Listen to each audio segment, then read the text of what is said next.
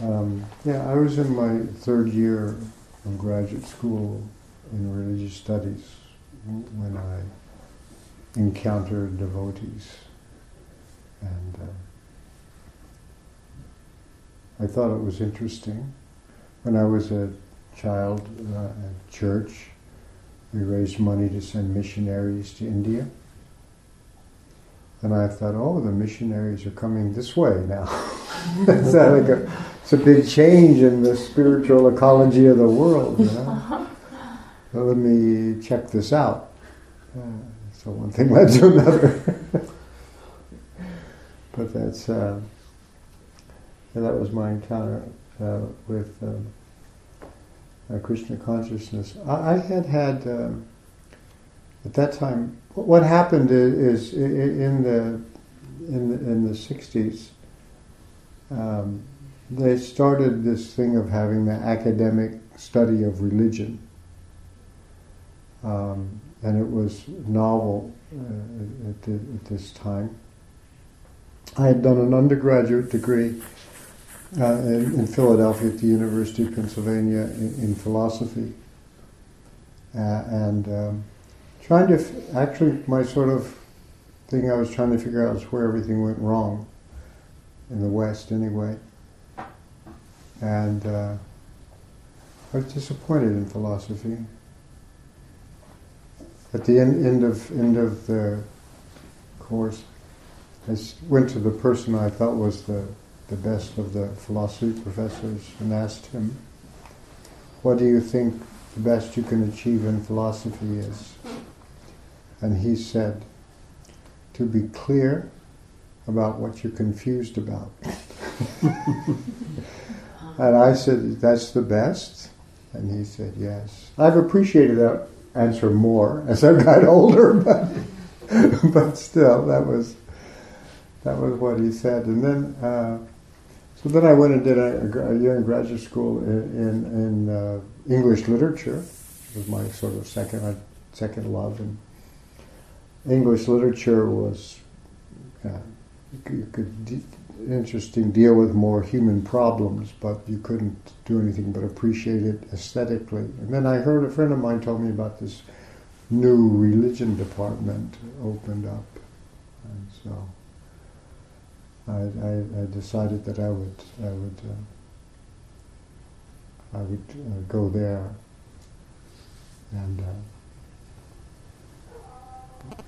the first uh, Hinduism teacher I had was named Swami Nikhilananda. Swami Nikhilananda ran the Ramakrishna mission in New York. He's referred to in the Prabhupada Lilamrita as the uptown Swami. But he's a scholar. I mean, this religion department was, was kind of started by a, a, a professor who was also a spiritual seeker. And the idea was that we're going to teach the academic study of religion. We're not preachers, but still there there should be some religious experience. We you know should take it uh, seriously as a uh, as a, a, spiritual endeavor, uh, even though we're not teaching any particular religion. Oh, that was interesting. Yeah. So, so Swami Nikhilananda, I mean, he translated all the Upanishads and things like that. And, and um, so I took his course. He wore a three-piece pinstripe suit. He looked like a 1930s English barrister. he even had a pocket watch. He'd come down. He'd come down uh, for class twice a week from, from New York with a few of his uh, students and disciples.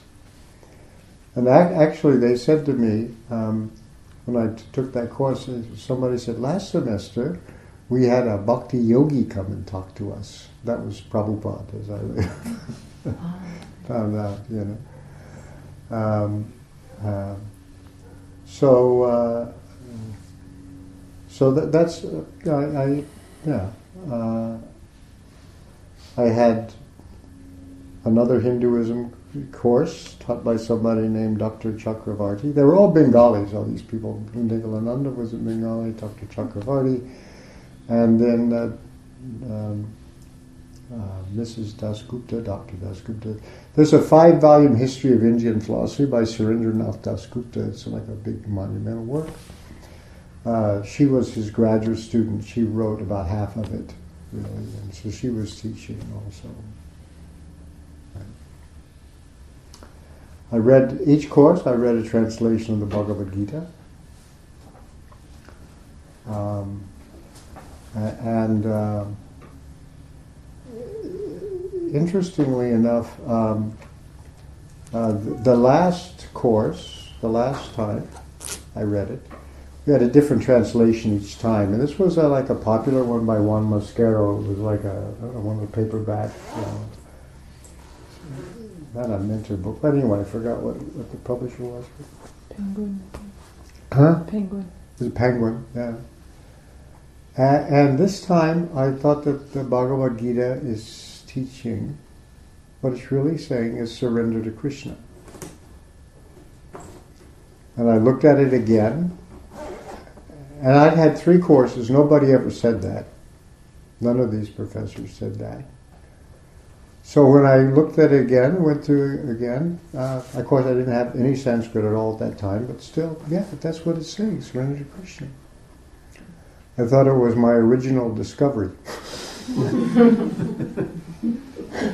You get all excited, you know. But I made sure I was. Uh, so I had to write a paper on the on the ethics of the Bhagavad Gita. So, um, but but what uh, yeah what I wrote about I wrote what what what we were told. You know, there's two ethics. There's a swadharma for your particular uh, jati, uh, your, uh, yeah, your ashram, your varna, there's a swadharma, uh, and then there's a universal dharma for everybody. And if there's a conflict, the swadharma prevails over the universal dharma. That's what we do, right? So I wrote all that down dutifully, and then I, in the last page, I said, but what it's really teaching, the ultimate real dharma, is you surrender to Krishna. For that reason, I got marked down to a B. Uh, that, that's what happened. But the other thing that happened is when, when I was sitting there reading this Bhagavad Gita and I was reading Surrender to Krishna, I thought, you know, if the Bhagavad Gita is saying surrender to Krishna, that's what I should do. And I went, surrender, surrender, surrender. And I looked up, nothing happened. but Within a month, I'm walking across campus and I hear ching, ching, ching, ching, ching, ching. And some devotees had come down from New York to start a temple. Uh, uh, uh, Nayanabhirama was, and uh, and uh, anyway, uh, so there was devotees there, and. I got uh, went up to them and got got a little pamphlet called "Who Is Crazy." I read it. I couldn't understand it I mean, because, of course, I was a Mayavadi. You know, every, that, even though I wanted to surrender to Krishna, still my whole conception was was a, a Mayavadi uh, conception. Um, and then I went to the temple. A friend of mine from undergraduate school, hey man, this is for our love feast, you gotta come. so anything that was Fraut, we, we, we had to go to. So I, I went, went to the temple, uh, preparing not to be impressed. Uh, but uh, it was very interesting. Um, the, the temple president was a guy named Subal, who was a really hard-nosed uh, character. He, you know, he left to take sannyas after, but and the the audience it was right by the University of Pennsylvania, and it was packed with uh, student types and hippies. I mean, the whole congregation was sort of reeking of patchouli oil and marijuana. Uh, so I felt right at home, of course, but. But uh, uh, uh, he started talking about, I mean, this was the first thing, the four regulative principles. no illicit sex, no intoxication, no meat eating, no gambling. I mean, boom, boom, boom, like this, you know. And I could see people looking, how can I get to the door? I couldn't walk. they were getting really turned on. then I became interested. Then I became interested because, I mean, I, I've been studying all these different religions, and at least in my own mind, I was trying to figure out what at their highest level did they have in common. Now, I understood, critically speaking, that what counts as the highest level, you know, that's you can always debate that. And but anyway, that's what I was trying to do, uh, and and uh, I had decided that that uh, Buddha had, had had sort of gotten what they all had in common, and that was that that the four noble truths that, that life is suffering. We say material life, but life is suffering. I believe that was true. Uh, uh, uh, I had had the younger brother I was really close to died very young. A, he was on a motorcycle and was hit by a drunk student, and you know he died. And and I realized when, when that happened, I you know, going through what you go through, and then realizing, you know, I'm feeling this way because this one person has died that I happen to have a relationship with. People are dying all the time people are going through this. I'm saying, hey, it's a nice day, you know, wonderful, great place. But you know, if I had any feeling for humanity, I could see that everybody's all the time there really suffering. You know, and I'm just not paying attention. So, you know, that noble truth that, that life is suffering, he means material life, uh, yeah. And he says uh, the, uh, the cause of the sufferings uh, are, are, are desires, our cravings, our attachments. I could understand that too. Uh, the next one was that one should extirpate these desires, extirpate, uproot. I tried some, you know, but it was really hard. And in those days, people were, I mean, it was, it was getting pretty scary, you know, what we were doing for our desires. And, and uh, so I was not, uh, this extirpating desires was like really, really hard to do. Uh, but the, this Hare Krishna guy was going on about, you know, no illicit sex, no intoxication, no meeting, no gambling, and I thought, wow, he's telling the truth, which I thought was unusual. Um, uh, and uh, then, as he began to talk about how to do this, he says, You cannot uh, get rid of your material desires uh, unless you can give your senses spiritual engagement. That was another brand new idea. Nobody, because everyone who taught Hinduism at that at that time, the Ramakrishna mission version of of Hinduism was been accepted by all American academics as Hinduism. You know, there's other weird things going on, but this is the basis. I mean, they later found out it was wrong uh, uh, for a couple of reasons. One reason is Hare Krishna showed up uh, at their doorstep, and, and another reason is the United States uh, government suddenly had a lot of money to send scholars to India, and they went and started looking around, and it wasn't what what people said. For example, most Hindus are Vaishnavas. That's one thing, you know. You wouldn't know it anyway. So, but anyway, that was the you know there was no idea of giving your senses spiritual engagement wasn't really anything I, I'd heard about. Uh, all you know they talked about bhakti. They said you shouldn't get too concerned about food all the time but they in the kitchen but anyway um, so so this idea of giving the senses a spiritual engagement was was something new to me.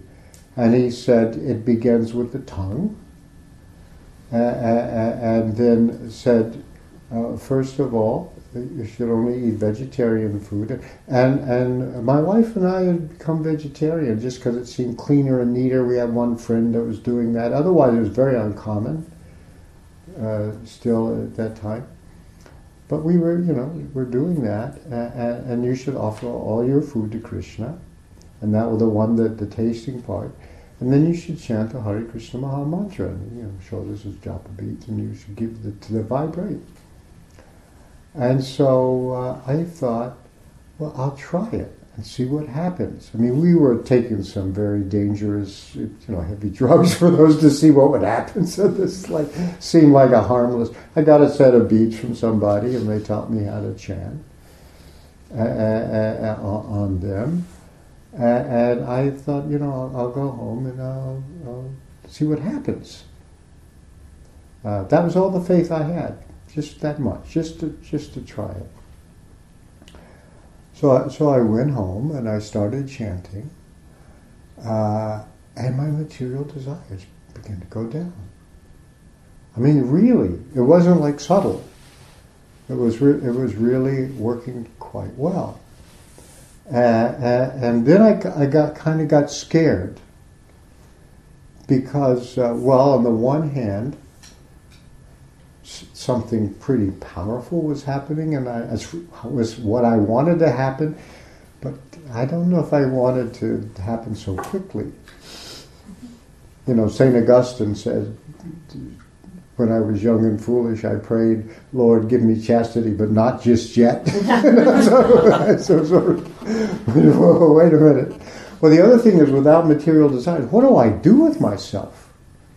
I, you know, all, all everything that my friends wanted to do uh, involved material desires. Uh, uh, and I was sort of at loose ends, you know, and the Hare Krishna devotees were just weird.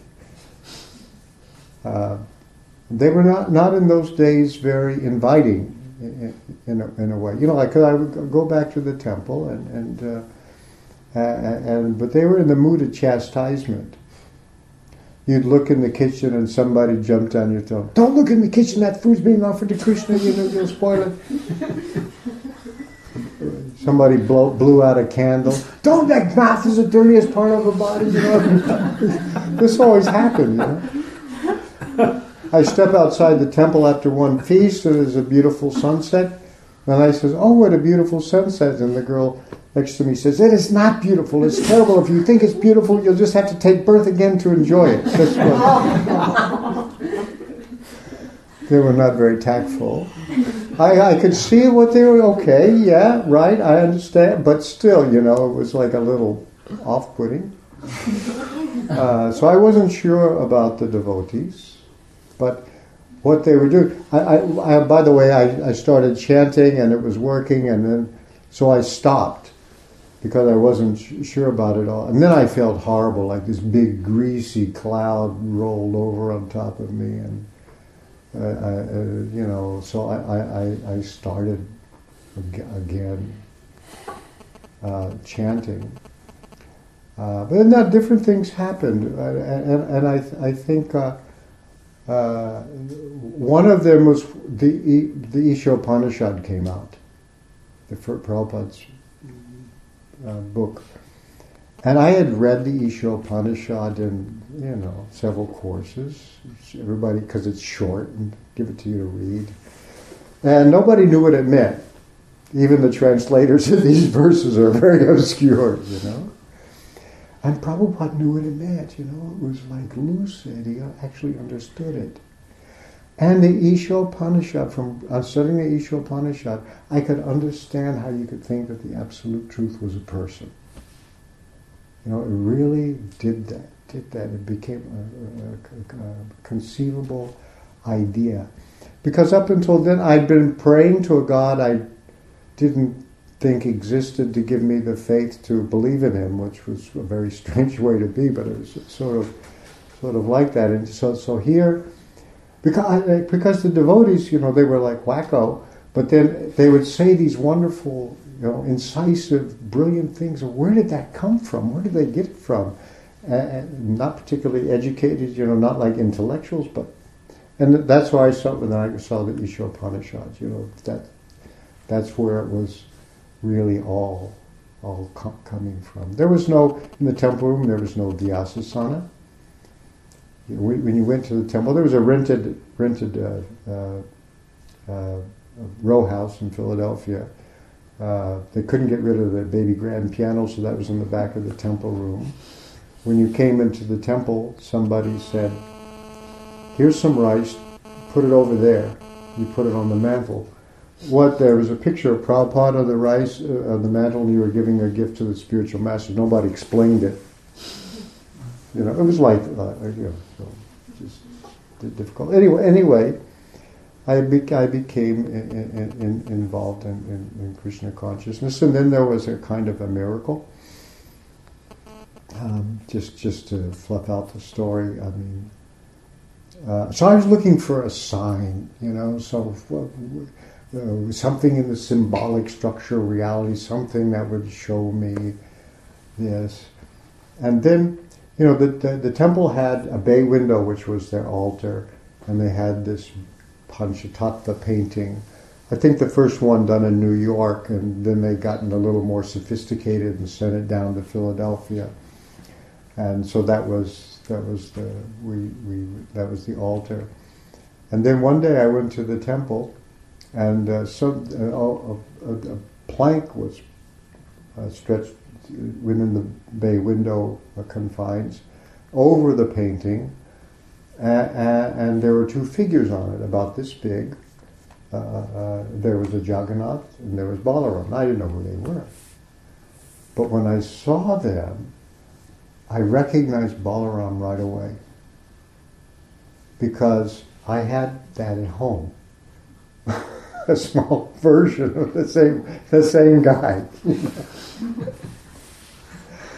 Because after my first year of graduate school, my wife and I had gone, gone to Oregon, where her parents lived in Salem, Oregon, for for the summer, and I worked in a tin can factory, trying to practice karma yoga, by the way, according to Swami Nikhilananda's idea.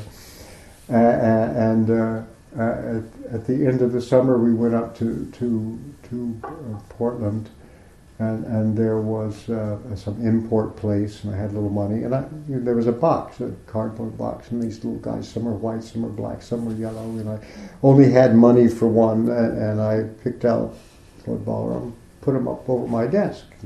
He was sitting there. And so then I go to the temple looking for a sign, and there. so I could hardly contain myself because I didn't even know it had anything to do with religion. You know, I mean, I, I, I, looked at the I looked at the ones in the, in the, in the Portland and and I said, "Wow, these are really amazing." I said, "Like both childlike and, and sophisticated. I don't really understand the mentality of the people, you know." So so uh, I, I, took a, took one home. So then, so I sit down with Subal, and I ask who who are those two figures. And he explains, there's one, the black one is Krishna, Jagannath, that's Krishna. And I said, well, who's the white one? So that's his young, appeared as his younger brother, as uh, his older brother, Balaram. Uh, and, and uh, uh, he's Krishna's first expansion. So he's another form of Krishna. So he's God too, I said. He said, yes. And then, then I said, well, I said, look, I don't know what to do about this, but I have him. I have one at home. What'll I do? See, I was afraid he was going to say, You can't have him.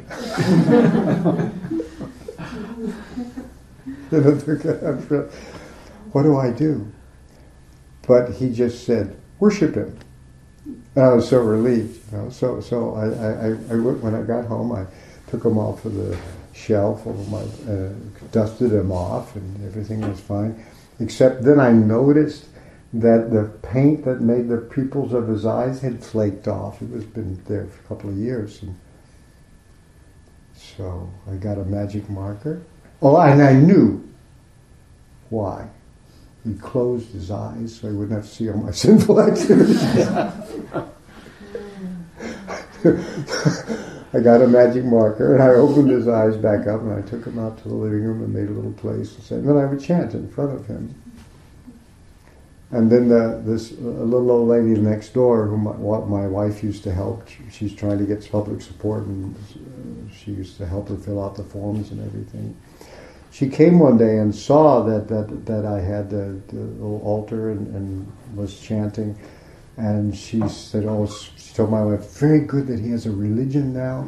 I have something for him." And it was a, it was a prayer rug, a, a Muslim prayer rug, that, that that her son had gone to Mecca on a, a, pilgrimage and brought one back. And she's a Christian, so she put it in the closet. But now, you know, so I used to sit on this prayer rug and, uh, and, and chant my chant my. So I had some signs, you know. So anyway, one thing led to another, and of course. I defected from the academic stuff. I mean, I did finish up, but but I gave them some concern. Um, anyway, that's another story. Uh, but but uh, the the regular principles of Krishna consciousness are for, for most people the biggest obstacle. Um, and, uh, it took me yet what uh, most most of us have. First of all, we separate uh, uh, realms of existence. You know, it's the there's the realm of action and doing things, and then moral things uh, apply there, good and bad, or legal or illegal, and stuff like that. That's the, the realm of, of action. Then the realm of knowledge, the pursuit of knowledge, finding things. That's completely different.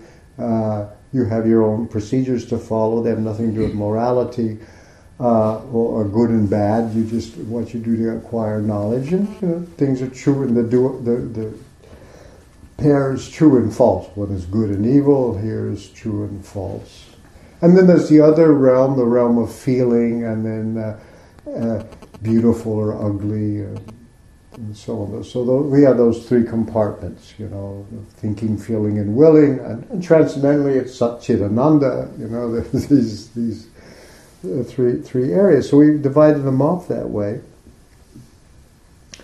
uh, and we, we don't think about it. But but generally, the way you, you have re- at least the, the kind of karma kanda Abrahamic faith kind of religion that I was brought up in, you are good because you get a reward. Uh, you you you you you don't sin and you go to heaven. You you sin and you go to hell. And that's what it's about. Uh, that's why you follow principles or don't follow principles. You know? um, uh, uh, so uh, it takes us a while, at least it took me a while, you know, to, to understand that the regular principles of Krishna consciousness are principles of knowledge. You go to your department and ask anybody if that, those kind of things have anything to do with the pursuit of knowledge and science, any, any of the armed sciences. You could win the Nobel Prize in Science and be a perfect creep. And treat people horribly, do all kinds of things. And just so long as in the realm of science you're proper, you don't plagiarize, and you know they have their rules, but otherwise, you know, you, you, you your your moral character has nothing to do with it. Uh, so that's why we have, tr- child, uh, have trouble understanding that the, the actual regular principles of Krishna consciousness are principles of knowledge, and Krishna consciousness is a science. Prabhupada wanted it to be known as a science. Um, the word that's used in Sanskrit is vijnana. Jnana vijnana astikyam, one of the things Brahmins have. is, uh, and Prabhupada often translates vijnana as realized knowledge, but it's realized knowledge means experienced knowledge, and things you experience. Uh, is book knowledge, Vijnana, V is in Sanskrit a kind of all purpose intensifier, but it means knowledge that you have experience, things you have direct experience. Uh, that's Vijnana. And actually, modern sa- Sanskrit is if they want to translate into Sanskrit the modern word science, they'll use Vijnana. Vijnana. So that's that's that's uh, uh, and Krishna tells us that, that he's giving both of these things in the Bhagavad Gita, this vijnana, uh, and, uh, and even Prabhupada uh, used the, from the Bhagavad Gita the term savijnana, uh, for he wanted a, one of the magazines of the Bhaktivedanta Institute, Savijnana. When Prabhupada was invited fairly early on to speak at MIT, and this was a group of professors and graduate students, no less, it wasn't. A, uh, he asked them, You have so many departments of knowledge, why don't you have a department of the soul? They must have, been, what? why don't you have it? But he was completely serious about about this because they you know got oh yeah this, this religion's over there you know uh, we're in a university we do experiments we we have knowledge uh, you're in a spiritual institution you have religion two different things don't have anything to do with each other you know, don't belong together uh, but but but Krishna consciousness, as it's applied, is, is actually creates the condition for direct perception. He says uh, gives direct perception of the self. What is the self? What is this thing? That's another thing. You see, material science is very successful uh, because, because it does a methodological thing from the beginning. It abstracts from our experience in terms of numbers. The more you can take uh, the, the, experiences that we have and render them quantitatively, then you can do all kinds of very interesting things with them. But you, you're abstra- you, sometimes you forget you're abstracting. Uh, the color red is an emotion too, by the way. I mean, but you know, now we have so many wavelengths of light, so we've got a number. Uh, uh, everything comes to us as uh, uh, uh perceptions. yeah, it's not so many numbers around, uh, and, uh, uh, but but, the, but then we abstract in that way, and it, it works. It's useful. And you forget uh, that, that, that you've done that. Then people do something else. You become successful with dealing with the world in terms of numbers. You then think, if it can't be dealt with in terms of numbers, it's not there. It doesn't exist.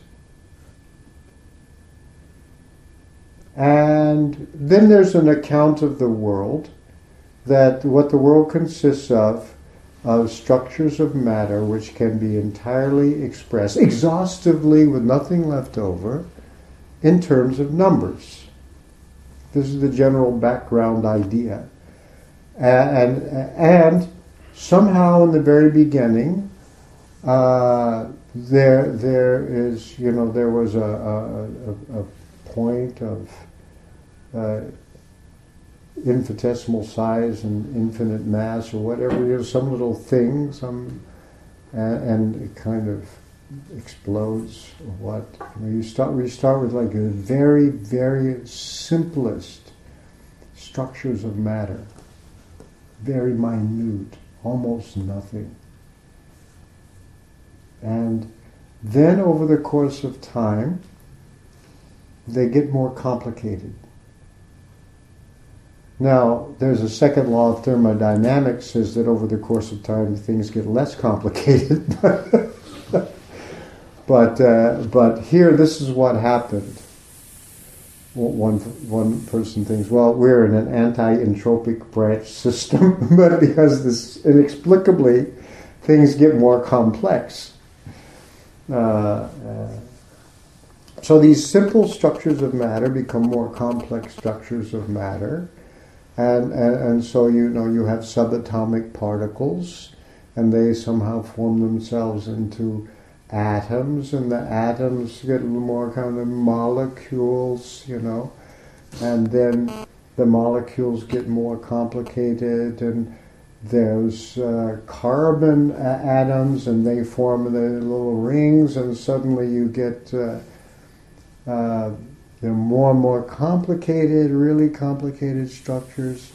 And then, anyway, at a certain level of complication, something else happens in the world. It's no longer just structures of matter, but the experience of structures of matter. What is that? I mean, we know there's experience of structures of matter because we're talking about it. right? The experience of structures of matter, what we would call consciousness. Where, where does it's a different ontological category. If you just have structures of matter that get more complicated, that's all there should be. So you have a problem with consciousness.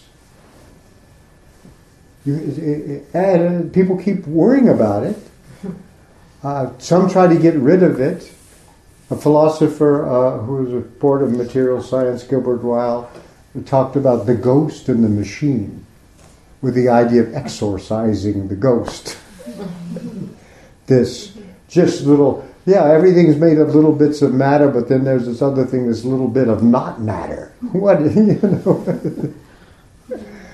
uh, uh, so this this consciousness, uh, and uh, uh, they have a trouble dealing with it because it. I mean, to me, the Bhagavad Gita counts very convincing. They're two different things because they're two different energies of Krishna that that that that, that, that flow together, and, and, therefore the world arises from these these things. Krishna's uh, external potency and his his tatastha shakti potency, that uh, the jiva tattva, the, these, these two things come about. Uh, people don't, can't deal with this consciousness. Uh, it, it's anomaly, uh, but it's fascinating that such a thing should be there. It's hard to talk about what it is. Um, mostly they tried to get rid of it. Um, the, the, what does it mean to say, see here, take this, here's this object. It can be described completely in terms of numbers, right? It's entirely an object. It's in no way a subject. It doesn't undergo experiences. Right, so here this body is, it's an object in the world. But but I am somebody's at home. I'm undergoing experience. This object only has significance for others. I have significance for myself. Uh, uh, that's what it means to say, you know, I'm, I'm, con- I'm conscious. Uh, uh and so we have a science of as Prabhupada called self realization, to explore that consciousness. Uh, and uh, this this consciousness turns also out to be something else, the animating factor, which makes something alive, dead. But but but it's, it's uh, uh this. So how do we explore consciousness? Uh, and, and that's the regulative principles are the principles of knowledge. Because the, these, just by people's experience, even the Buddhists, you can clarify consciousness by, by these principles.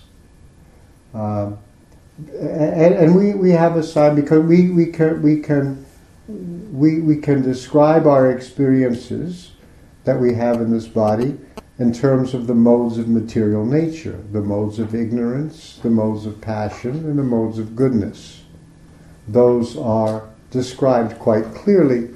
what they are and how, how they how they work, uh, confusion, lethargy, sloth, bewilderment, then uh, we uh, consciousness is in the mode of ignorance.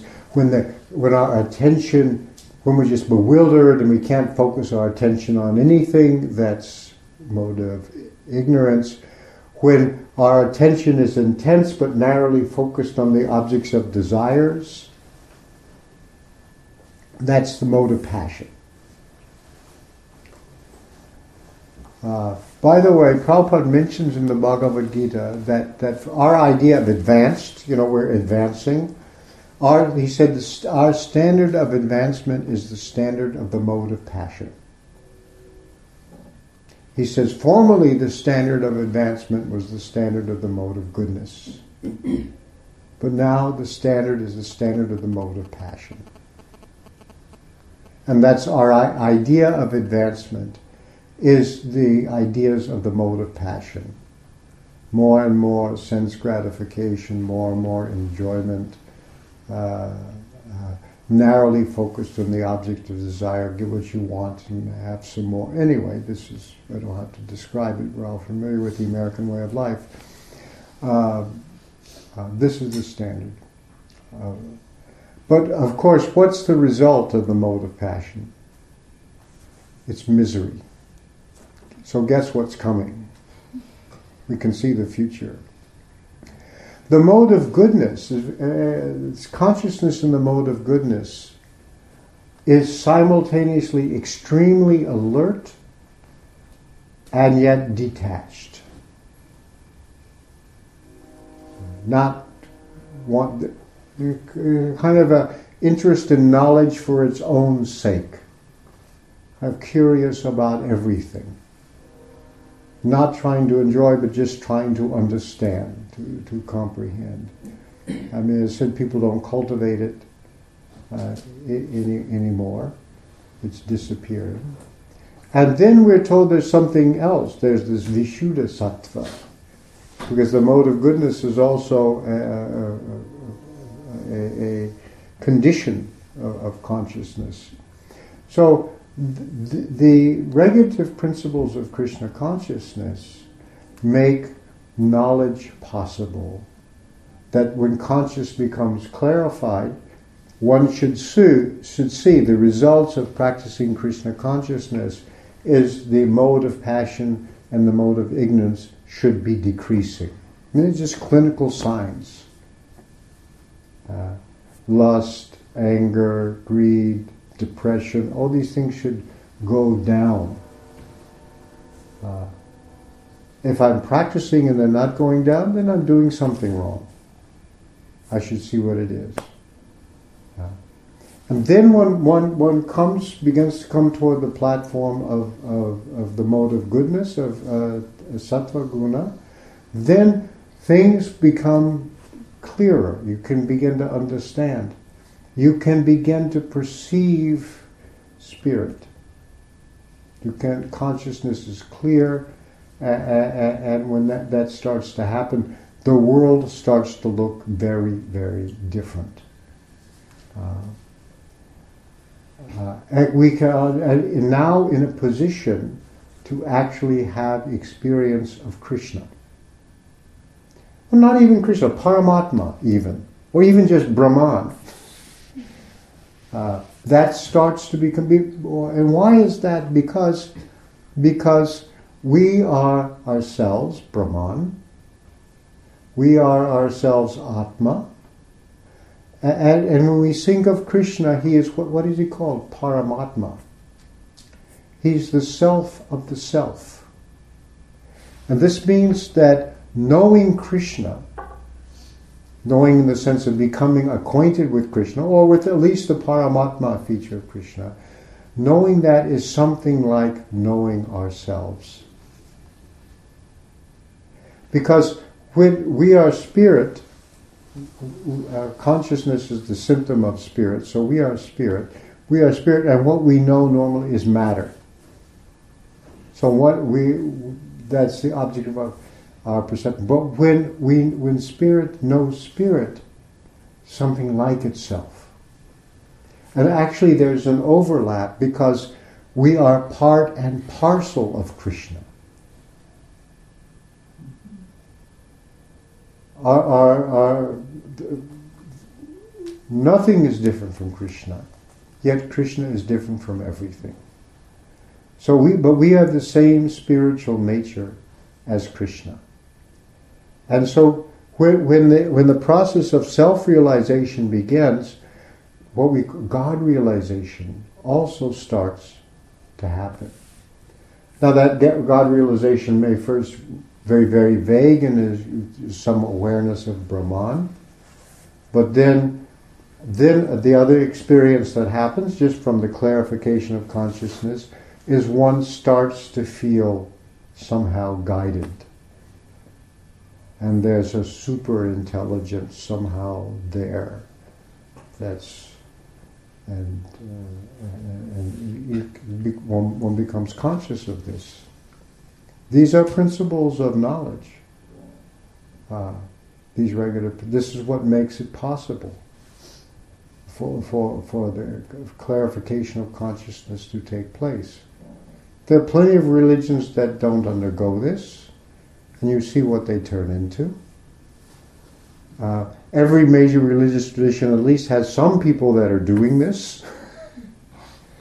and they're more like each other than they are like the everybody else who's busy, uh, you know, killing infidels or wh- whatever uh, kind of thing they think is righteous.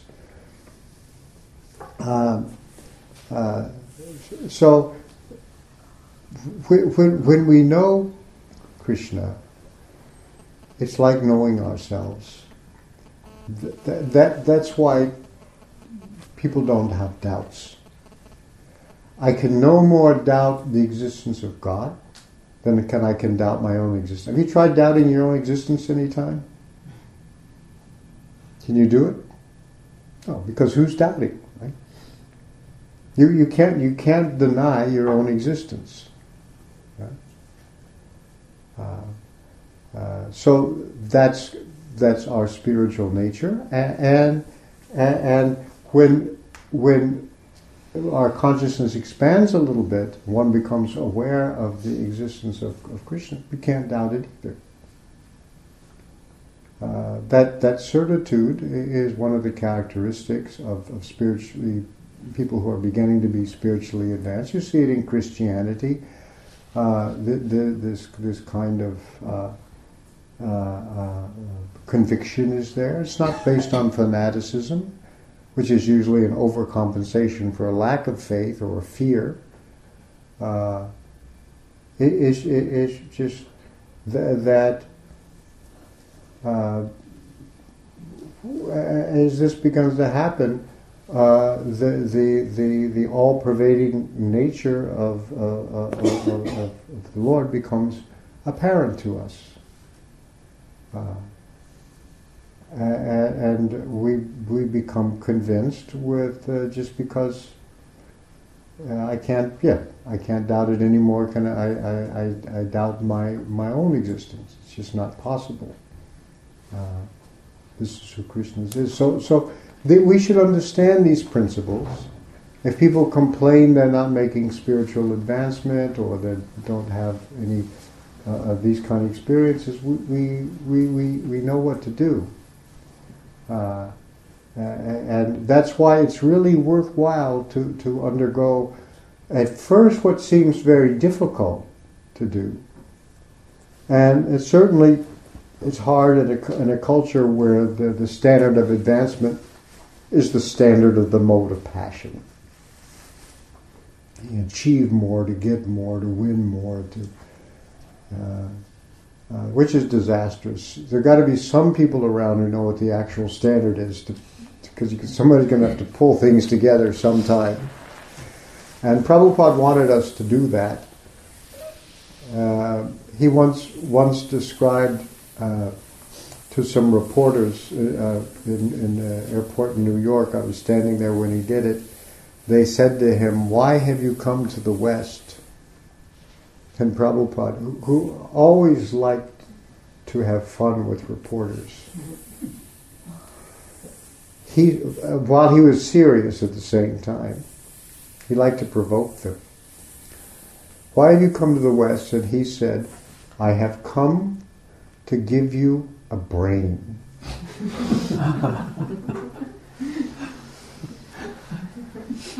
They're writing and they stop.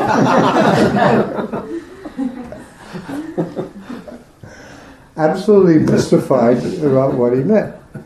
And then he explains to them that just as the human body has a head, arms, belly, and legs, so the social body has these four divisions, and there's supposed to be an intelligent class of people who can guide and direct society. That's the brain.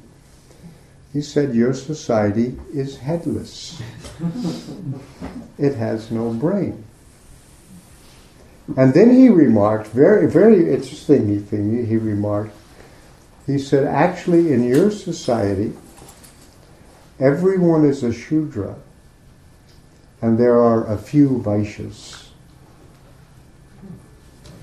So that's what it's like. To me, it's like very interesting because we read about Kshatriyas and we read about Brahmanas. We haven't ever seen real Kshatriyas. I mean, my father was a career army officer, and I supposedly, you know, these are supposedly the Kshatriyas, but you haven't really seen a real Kshatriya. What to speak of a real Brahmana, you know, that's very, very rare. And if there are, they're usually off by themselves. They're not there telling the Kshatriyas what to do and guiding and directing them. So when Prabhupada said, I've come to give you a brain, he's, he's quite serious about this. That, that, that, that somebody has to gain the clear consciousness to understand what's actually progressive in human life. We've mistaken progress as uh, according to the standard of the mode of passion. And I can say with full confidence the result of this progress will be increased misery because that's the result of the mode of passion. Uh, and there really is, it has to be somebody. I don't think we can put the brakes on things. it's like, unless more and more people begin to realize this and understand this, I, and it's coming about.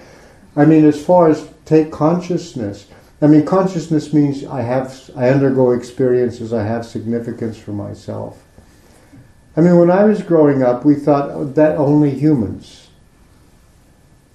But, but, but people began to realize, you know, that, that, that elephants and uh, you know, some people, a big revelation, elephants have emotions.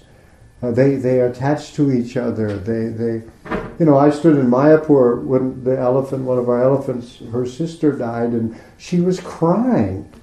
You know, who could think that the animals were, were, were people? I mean, you know, could relate to them as as people. They're not humans, but my God, look at what they're going through.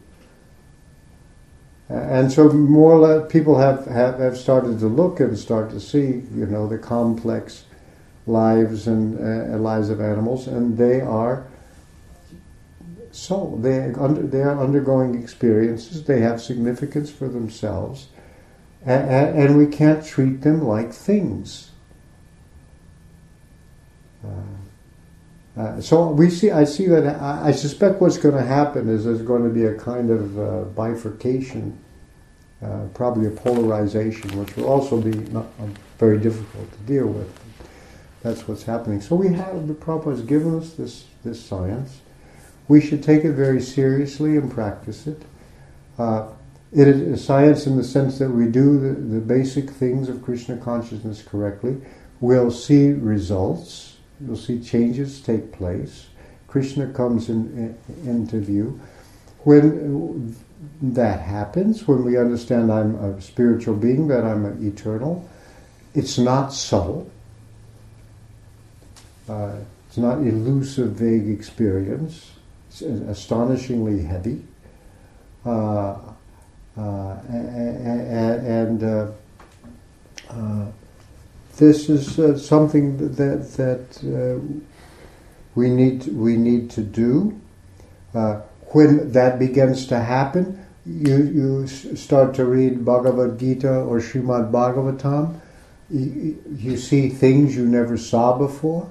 Krishna is talking to us. I mean, it's like very interesting. There's guidance uh, all, all the time. If you need guidance, it's it's there. There's devotees around. If I'm having some problem, you, people are there to, to help out and, and correct and, and uh, fix things up. Uh, and uh, uh we really have all facility. And if I need, if I'm serious about Krishna consciousness, and somewhere I'm missing something, Krishna will move heaven and earth to give us what we need.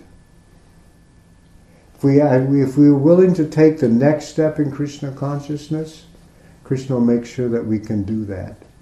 Of course, if we uh, say I'm going to take the next step and he makes the arrangement and then I, nah, I won't, then you, you might find yourself stuck. But if you, if we shouldn't waste time, we shouldn't procrastinate and uh, pick it up. But it's, then our lives become, everything changes. You know? There's hope and, and, and, uh, and you can see the hand of Krishna working and uh, everything looks better. Anyway, I talked too long. Uh, questions, comments, doubts? Yes, ma'am. Excellent discourse. Uh, you mentioned that today we are doing uh, following the principle in the mode of passion, which is only going to lead to miseries. Mm-hmm. So, even if we are in the mode of goodness, is it still possible to realize Krishna in any of these three forms? Because these three modes are still material. So I was reading and it says you have to transcend these three modes as well yes. and reach the mode of pure goodness. Uh-huh. That seems like a very daunting task. Yeah. It's like two steps when we are still in the mode of ignorance or passion. Yeah, well, well what, what should happen is one should see that the, the mode of ignorance and the mode of passion begin to, to decrease. Uh, that should be happening. Uh, it, it, it, will be a natural uh, effect of chant. One, one uh, the most important thing is to is is to take full advantage of the power of the Hare Krishna Maha Mantra. I mean, that's the the pill we're taking. That's the the antidote to the poison. Uh, and, and to do that, one has to at least chant on the clearing stage. The potencies of the Hare Krishna Maha Mantra really get released when we are trying to chant while giving up offenses. Uh, we, may not be pure chanting, but one has to be trying to give up the offenses against the holy name. And Bhaktivinoda Thakur, the very practical advice that comes from him, um, is is that of the offenses against the against the Hare, Hare Krishna Mahamantra, the the the, the seed bed from which all the offenses spring is inattentiveness while chanting. And if we're not dealing with that, we won't be able to deal effectively with the others. So that's a good. That's the starting place. So it's really interesting because it, it, it, makes life simple. Like here's like a real simple arena. The world is complicated. So many things are going. But you sit down to chant the Hare Krishna mantra. There's really three things on stage. There's me. There's the holy name, and there's my mind. that's, that's those are the actors on stage, right? And, so I fix my attention on the Hare Krishna Maha Mantra. Now, if you love something, you pay attention. But the opposite works. It's a, the, the thing is, you find out that, that if you pay attention to anything, it becomes interesting. Uh, uh, because everything is actually interesting. but uh, and those, you know, for most people, they're a boring old rock. Not to a geologist, yeah, go, you know, you can see the whole history of the east coast, west coast of this rock. You know, I mean, you know, if you pay attention to anything, it becomes interesting. Uh, uh, and so, so when we start paying attention to the the, the, the Hare Krishna Maha Mantra, within that attention, and interest is a symptom of love. So that that will grow, become interesting, uh, and then. But of course, uh, on the level of practice, the mind wanders. It goes. This is the deflex of passion and ignorance. It gets a little dull and goes off. Uh, if, if, I, if, I, if I'm chanting and it's offensive, my, I start to get so many good ideas. Somebody's, I, I chant, I get so many good. Can, you can free associate, your mind wanders off. You know, uh, that's offensive chanting. Uh, that's practically no better than letters of the alphabet. When you fi- uh, fix your mind, uh, when, when, when you just force yourself to pay attention, at least that's on the, the clearing stage. Uh, and the mind wanders, you bring it back. The mind wanders, you bring it back. If we're not accustomed to doing this, it's a tough battle. Because then you know what you're dealing with. And what, we've had this mind, look, the really good news, of course, it's good news that you're not your body. Really good news that you're not your mind. really good news. Don't if the mind is is awful, terrible, horrible, full of crap. You know what? I, you know, okay, that's not you. Because after all, we've been through so many lifetimes, and we're bringing the same mind along with us. You know, at the time of death, you're liberated from the gross body, but not the subtle body. It comes with us. So, who knows what garbage is in there? You know. So that's just our condition. We've got this mind, but now we're dealing with it. And intelligence, buddhi, is higher than the mind, and buddhi receives directions from the super soul. That's the connection between the soul and the super soul is through buddhi. Dadami buddhi yogam tam. Krishna says, I give them this buddhi yoga. Uh, and, and, and so then we, we do like that and we practice like that and just don't quit. There's good days and bad days. You know, sometimes you can sit down, it's very peaceful, and you can chant your round, and some days the phone is rung three times, you know. Anyway, I, all that we know. But you go back to the. Uh, and and uh, on one level, just the, the, the Maha Mantra itself, Namacharya Haridas Thakur says, that Namabhasa, this this uh, twilight of the holy name, the, the, the, dawning light of the holy name, when the, when the, when you're chanting on the clearing stage, he says that Namabhasa uh, uh, uh, gives liberation. The fruit of Namabhasa, the, f- the fruit of pure chanting is Krishna Prema the, the, the fruit of, of, of Namabhasa, the pure, uh, the, the Shuddhanam, the pure name, Krishna Prema. Namabhasa gives mukti. So that's something. that's, that's uh, uh, so so you know it, it, it, the directions are kind of simple. What we have to do to to to cultivate the holy name, and then we do the things that help, and I, mean, just when I first started chanting, I was really, you know, that little prayer rug. You take a living room, which is full of who, who know what vibes and everything else, but you put a little rug down, and it's a different space. You created a separate space. You know, those little things that that that that, that, that you can do, even if you don't have a whole lot of, of facility. And you come in here and chant, wow, look at this, you know, but but. Uh, uh, if you can make a special space, that's really nice. Not everybody can, but you can change it. You can have a, you can change your clothes. You know, I found that I have a certain chadar when I want to chant my rounds. I put that on, and immediately more spiritual. You know, it's just these things. So, anyway, that's our science, the science of consciousness, and uh, the result uh, will will be there.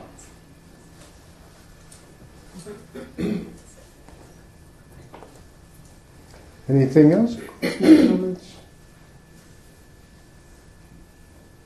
Yeah. Um, just uh, one comment. When I was in Boston at the Prabhupada Festival, Mm-hmm. um, you know, there was so much nice glorification of Srila Prabhupada Uh-huh. and honoring Srila Prabhupada and so many stories. And um, I was with Vishaka and um, I asked her, I posed a question to her. I said, How is it that all these gurus came over from India before and after, you know, Srila Prabhupada arrived? And how is it that Srila Prabhupada never lost his humility like the others did? Mm. And I said, you know, we know Srila Prabhupada's a pure devotee, but practically speaking, you know, and um, she thought about it and she said, well, the big difference is that Srila Prabhupada realized knowledge Mhm. and the others brought knowledge, Mhm. but it wasn't realized. Mhm. And that's kind of what you have brought up Mhm. in your talk as Mhm. well, Mhm. that it was deeply realized knowledge. So he didn't take any credit for it. Well, yeah, sure. You, yeah, one interesting thing about the, the see advancement in Krishna consciousness is quite the opposite of the material world, Yes. uh, and you you see the great devotees are very humble. Mm. I I, I, I, I read Krishnadas Kaviraj saying, you know, anyone who remembers my name goes to hell. You know, I mean, and at first I, well, man, you're writing this book. We know you. You know, I mean, I, I try to figure it out, and then it's how he feels. This is just just how he feels, um, and uh, and uh, Prabhupada was the same way. You know, he he said in public lectures. I was told when I was a young man uh, to come to by my spiritual master to preach in the West, but I was so attached and entangled in has, household life, I couldn't really do anything until a fag into my life, an old man. Then finally, I could come just to try to do something to serve my spiritual master. So I wasted so much time. He really said, he said, I wasted so much time. And then when I came here, my spiritual master is so kind that he sent you to me so that you can help me. And so now, in my tail end of my life, I can do something to satisfy my spiritual master. That's how he thinks. Mm-hmm. And the thing about Spiritual people don't pursue humility for its own sake. The thing is, when humility increases, Krishna consciousness increases, love of Krishna increases. And, and it's, it's that the taste of Krishna consciousness that people pur- pursue that makes them really seek out uh, humility. And, and to people like Srila Prabhupada, really humble people. For them, humility is simply realism. That's all. That's, that's all. And then, uh, if, if they manage to to accomplish something, yeah, they come. But you know, that's because people help me. It's because Krishna was doing things. It's because you know, it's the mercy of other people, and that that's that, that that's how that's how, how they see things. So the path of the material world is the path of pride. It's the Donald Trump pride path, you know. And he just exhibits what everybody is trying to keep a little hidden. Uh, that's the best. But the, the spiritual path is the, the, the path of the path of humility, and that that this trinad api sunichena. But this was pursued by by by by devotees because it increases their love of Krishna, and that's what that's what uh, we are after. So it's not for its own sake. People think, oh yeah, you're a masochist, you know. No, that's because that's what goes with it. And we can see that Srila Prabhupada never put his name forward. All the other gurus put their Yeah, names yeah. forward. No, For sure. Srila Prabhupada, was the Hare Krishna movement. Yeah, yeah. That's what he did. he came to glorify Krishna, not to have himself glorified. And yeah.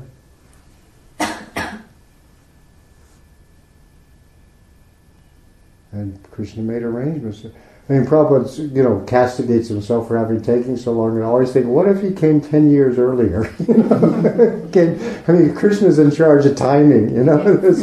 Sometimes he just has to keep a soul on ice for a little while until the, the time is right. Right. yeah. Certainly was.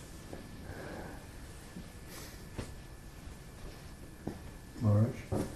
When you said that, I thought of Rajani Priya's story that when she first came to Los Angeles and heard Srila Prabhupada speak, she asked a question which was if if Krishna consciousness is so good, uh, why were you I'm paraphrasing, but why why why did you uh, bring it so late?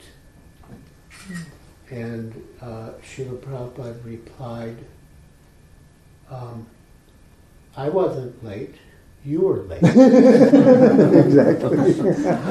and then, then uh, all the devotees started to laugh, Uh-huh. thinking like, oh, he got her. Uh-huh. And then he like turned to all of them and said, you were all late. Yeah. But that's true. Almost all the spiritual movements in India are known by the, you know, Mhm. such and such mission. Mhm. And um, at the first Bombay Pandal, you know, Prabhupada was like, you know, accepted as an extraordinary spiritual master, and people wanted to get his picture or like Mhm. little figures like Mhm. keep. But he said no, he didn't want that for him. Mhm. Wanted it for Krishna.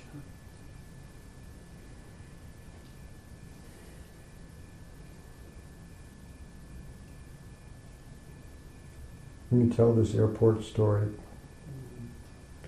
I was in the New York airport one time when, because I was in Philadelphia, but Prabhupada would come and go in New York. We'd go up and see him. So he had been in New York and he was leaving, and there was. Uh,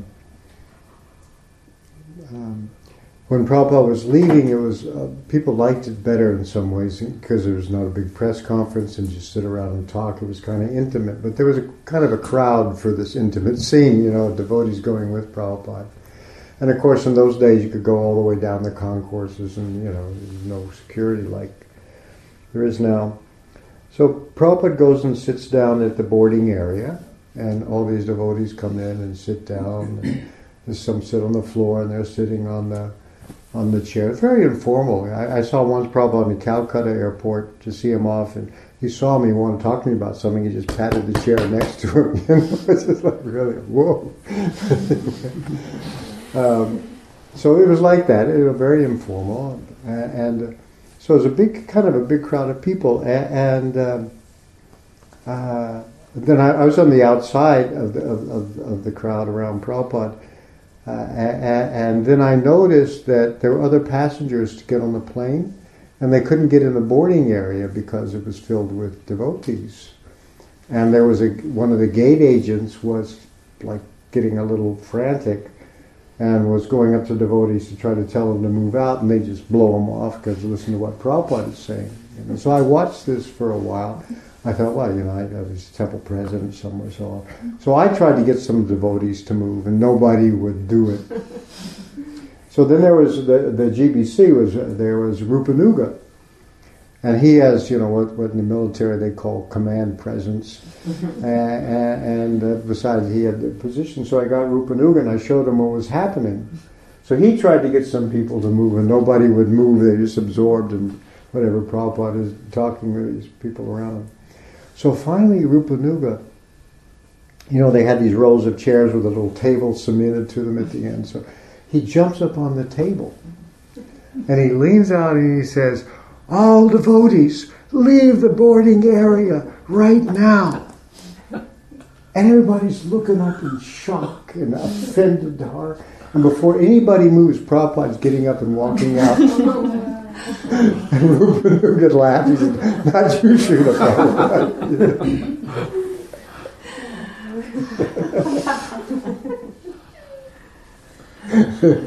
Oh, yes.